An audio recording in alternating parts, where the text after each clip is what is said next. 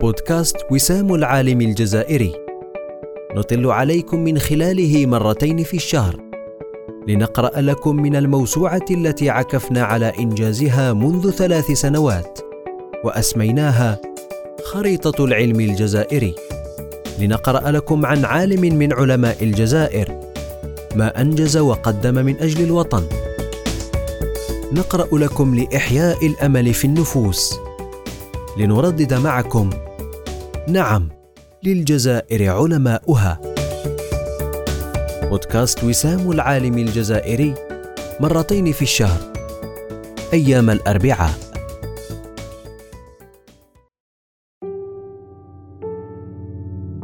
العدد السادس حول مسيرة البروفيسور ليلى مخناش. المدرسة الوطنية العليا للطاقات المتجددة والبيئة والتنمية المستدامة بباتنا. الأستاذة ليلى مخناش من مواليد جوان 1970 ابنة إشمول القرية التاريخية التي انطلقت منها الثورة التحريرية والتي أعطت أغلب أبنائها للثورة والنضال لتحرير الجزائر. وابنة معلم ومدير مدرسة رحمه الله. انتقلت معه في سنوات عمرها الأولى رفقة العائلة إلى مدينة سيدي عقبة التاريخية ومنها إلى عاصمة الزيبان بسكرة. وهناك بدأت تدرجها في التعليم فدخلت المدرسة القرآنية وأخذت قسطا من القرآن الكريم. بعد ذلك انتقلت مع والدها إلى قرية شير ومنها عادت إلى مدينة الريس بولاية باتنة مدينة المجاهد مصطفى بن بولعيد واستقرت هناك. حصلت البروفيسور مخناش على الليسانس في الهندسة الكهربائية سنة 92 من جامعة باتنة ثم الماجستير في هندسة الضغط العالي من معهد الهندسة الكهربائية في نفس الجامعة سنة 97 تحصلت الأستاذة ليلى على الدكتوراه من المدرسة الوطنية المتعددة التقنيات بالجزائر العاصمة سنة 2004 تحت إشراف البروفيسور أحمد بوبكر الأستاذ فيها ومدير مخبر الضغط العالي بها والذي كان مشرفا عليها أيضا في الماجستير.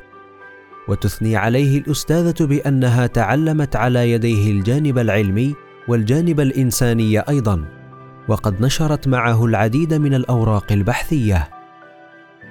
بعد حصولها على الدكتوراه عادت إلى جامعة باتنة ودرست المواد ذات العلاقة بالضغط العالي وتخصصت في كل ما هو تشخيص للأنظمة الكهربائية وأنظمة الضغط العالي حيث كان تركيزها على التشخيص الآني وعلى التنبؤات المستقبلية وتخصصت أيضا في كل حقول الكهرومغناطيسية وأثرها على الكائنات الحية وكانت أثناء عملها في هذه المجالات تطبق الذكاء الاصطناعي في الكشف أو التنبؤ والمساعدة في اتخاذ القرار. البروفيسور ليلى هي رئيسة أرضية تكنولوجية للبحث في الطاقات المتجددة بأنواعها ولمختلف تطبيقاتها البيوت والشبكات الذكية. وهي تقود مشروع بحث حول تطبيق التقنيات الذكية لأنظمة الطاقة في جامعة باتنا اثنان الشهيد مصطفى بن بولعيد كما تشمل اهتماماتها البحثية أيضا الحقول الكهربائية وتأثيراتها على الكائنات الحية والمواد العازلة. ولا زال الوفاء لأهل الفضل من شيم النفوس الراقية. ففي تذكرها لمسيرتها العلمية تترحم البروفيسور مخناش على شخصيتين علميتين تركتا بصمتهما فيها وفي الأجيال اللاحقة وهما المرحومين عبروق مدني. من المديرين الأوائل لجامعة باتنة والسيد أو عبد سلام من المدرسة الوطنية المتعددة التقنيات الذي كان أول مدير لها وبقي مدرسا بها إلى آخر أيام حياته. في صائفتي 2018 و 2019 نظمت الجمعية الجزائرية الأمريكية للثقافة والتعليم والعلوم والتكنولوجيا التي يرأسها البروفيسور طه مرغوب الطبعتين الأولى والثانية من الجامعة الصيفية بجامعة باتنا اثنان الشهيد مصطفى بن بولعيد.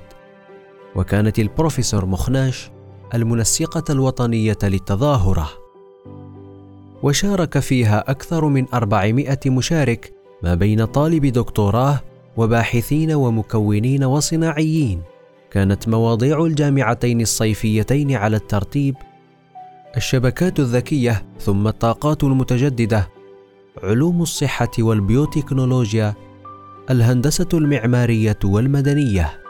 وقد عقدت هذه التظاهرة بالشراكة بين وزارة الخارجية والقنصلية الجزائرية في نيويورك ومديرية البحث العلمي والتطوير التكنولوجي بإدارة البروفيسور حفيظ أوراق في وزارة التعليم والبحث العلمي وأيضا جامعة باتنا اثنان.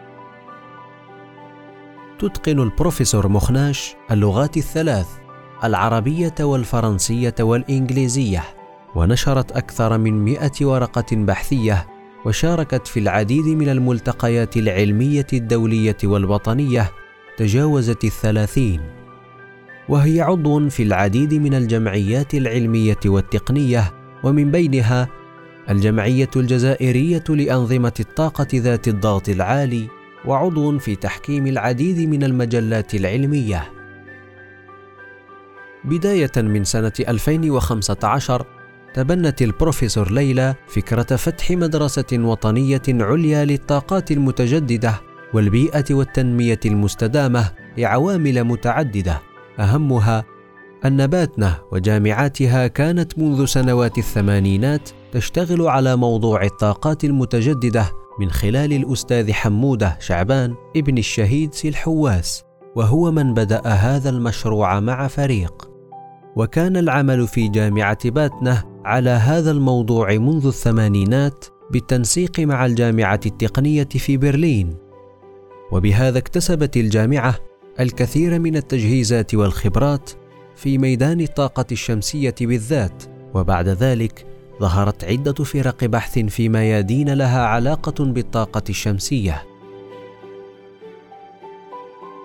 وتحقق الحلم وتم افتتاح المدرسة الوطنية العليا للطاقات المتجددة والبيئة والتنمية المستدامة في جوان 2020 وسميت باسم المرحوم الدكتور عبد الحق برارحي وزير التعليم العالي والبحث العلمي الأسبق. الذي وافته المنية في 26 فيفري 2018 وتقع المدرسة بمحاذاة جامعة باتنة اثنان.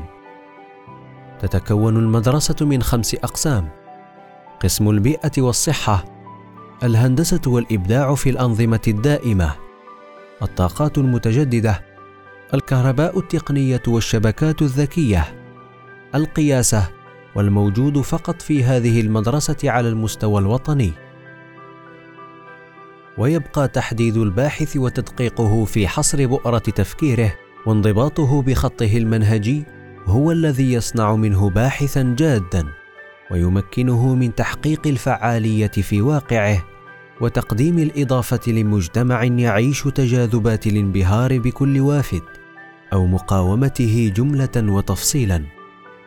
وفي هذا يمكننا الادعاء أن الأستاذة ليلى حاولت الاستفادة من الوافد دون انبهار وخلطت عصارته وسقت به أرض أبحاثها في بيئتها. فقدمت لنا التميز وأهدتنا الثمار. موعدنا يتجدد بكم في عدد جديد من بودكاست وسام العالم الجزائري. مع تحيات قسم إنتاج المعرفة بمؤسسة وسام العالم الجزائري. نعم للجزائر علماؤها.